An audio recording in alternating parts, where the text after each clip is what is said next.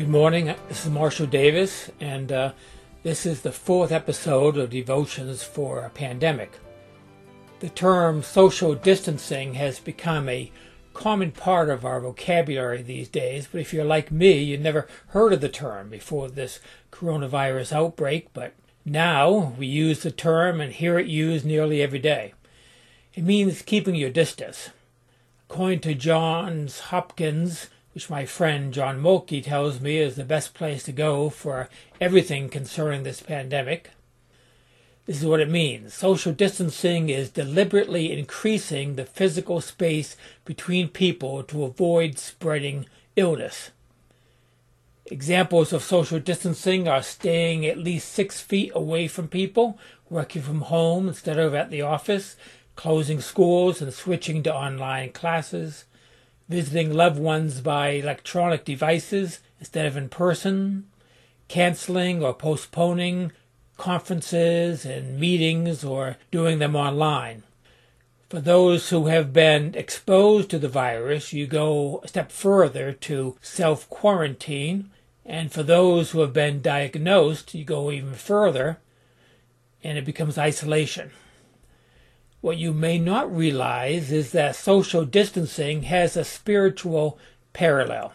I'm calling it spiritual distancing. There's a type of distancing that has a spiritual purpose as well as improving our mental and psychological health. You might even say that without knowing it, our governments, federal and state and local, have been giving us instruction in the spiritual discipline known as detachment, so much for the separation of church and state. Now, the religious term detachment sounds not so good. It sounds like you are emotionally disconnecting from people, like apathy or being uncaring or unloving. But that's not what the spiritual term detachment means. And that's, that's why I think that the term spiritual dis- distancing is actually better we know that social distancing is not being uncaring or unloving. In fact, the reason we do it is out of care and love and concern for people. Likewise, spiritual distancing is not unloving or uncaring. It is better thought of as maintaining a balance in our lives that's related to simplicity. And there are three things I want to say about spiritual distancing. The first is the daily practice of the spiritual discipline of contemplative prayer and meditation. The Gospels picture Jesus often getting by off by himself regularly for prayer. That's how important it is. And in his Sermon on the Mount, Jesus talked about going into an inner room or a secret place by ourselves and closing the door. And he says to pray to your Father in secret. In other words, at some point during the day, we get off by ourselves in a separate place, separate room to be alone with God. And when we are alone, we then go into ourself, into an inner chamber of our souls, the Holy of Holies, if you will, and detach ourselves momentarily from worldly matters. And we do this on a regular basis to keep balance between our inner and outer worlds. And then in meditation, we go one step further. When we are in silent contemplation, we put space between us and our thoughts and our feelings. We leave behind for a while all the noisiness and the clutter of our daily lives in order to be in touch with God and our true selves that are made in the image of God. Sitting alone in our room is no good if we bring all the noisiness of the world with us into that room, all that noise that's in our heads. We need to leave our heads, if you will, outside. Leave the inner noise and the turmoil, as well as the outer noise. And then in meditation, not pay attention to the inner voices. Listen only to the silence we place some inner and outer distance between ourselves and the world in order to be with God. The second form of spiritual distancing takes this one step further. Instead of just getting off by ourselves for a few minutes each day into a private room, we can also get away for a longer period of time and get further away physically. This is where the social distancing that that we are practicing these days that people are talking about during this coronavirus pandemic is very much like spiritual distancing. Jesus got off by himself into the wilderness for 40 days after his baptism. He put some social and physical distance between himself and others for an extended period of time for a spiritual purpose, just like we are doing now. And social distancing, doing it for health reasons. This spiritual pattern that I'm calling social distancing became a movement in early Christianity, a, a hundred or more years after Jesus when Christianity was accommodating itself too much to the culture and losing its spiritual focus. And so the so called desert fathers and mothers in the third century went off by themselves to live alone in the wilderness. This is the origin of the spiritual movement of monasticism, with, with its monks and hermits and the focus on solitude and silence and separation from the world. This is also the reasoning behind other religious groups, like the Amish and the Shakers and the American utopian movements. These attempted to find a balance between community and solitude, between noise and silence work, and contemplation. We can practice this form of spiritual distancing by regularly going on retreats, often offered at retreat centers. Now, we can't do that now, of course, but after the pandemic subsides, it's something we can consider.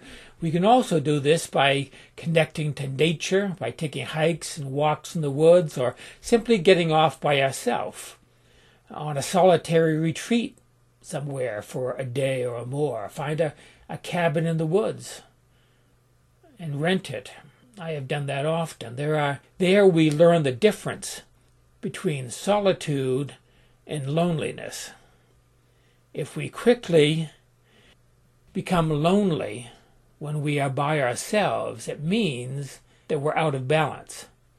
We have not spent enough time with ourselves or with God to feel comfortable. Explore why being alone makes you uncomfortable, and you will learn a lot about your own soul. Going on a retreat like that, this even for a day, would be a crash course in spirituality, and there's no textbook required. The third form of spiritual discipline is the most profound and is the root and the goal of the first two forms. This is spiritual awakening to our true nature.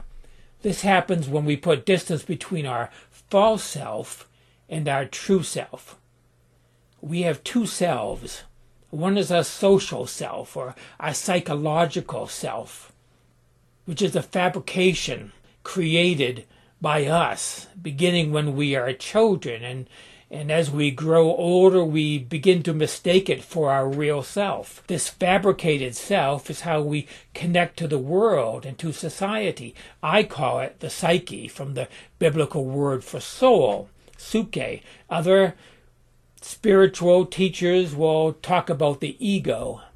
The Apostle Paul calls it the old man or sometimes the flesh, by which he is not talking about the body, but he's talking about the inner emotional and forces and physical forces. It's the human psychological self, what people normally understand to be their individual identity. There is another self. The New Testament calls it spirit and tells us that the Word of God can teach us to divide the soul from the spirit, the psychological self from the essential self. It is also called in Scripture the image of God in us. This is our true self. Sometimes these two selves are distinguished as self spelled with a small s and s and self spelled with a capital S, sometimes called the little self and the big self or the mortal self and the eternal self. Use whatever terms feel right to you, but we are two selves. And spiritual distancing puts space between these two selves so that we can see them clearly and we can compare them. And when we do that, we realize that we are the spiritual self and we're not the physical body or the psychological self. This is a spiritual self realization. This is a spiritual awakening. And when we regularly practice this spiritual discipline in prayer and in meditation and other times in our daily life, then it becomes part of our everyday consciousness. And then we can live our lives awake instead of in a walking dream state like we normally do. This is resurrection. This is salvation. This is eternal life, a life that partakes of the eternal. So these are three forms of spiritual distancing that we can practice during this time of pandemic social distancing. Uh, that's it. That's it for today. Grace and peace to you. That is the Tao of Christ for this week. Thank you for listening. You can access other episodes of this podcast at thedaoofchrist.com. You can find my blog Spiritual Reflections as well as a link to my books at marshalldavis.us. You can email me if you want. You can find my email address on my blog site. I hope you join me next time for another episode of The Tao of Christ.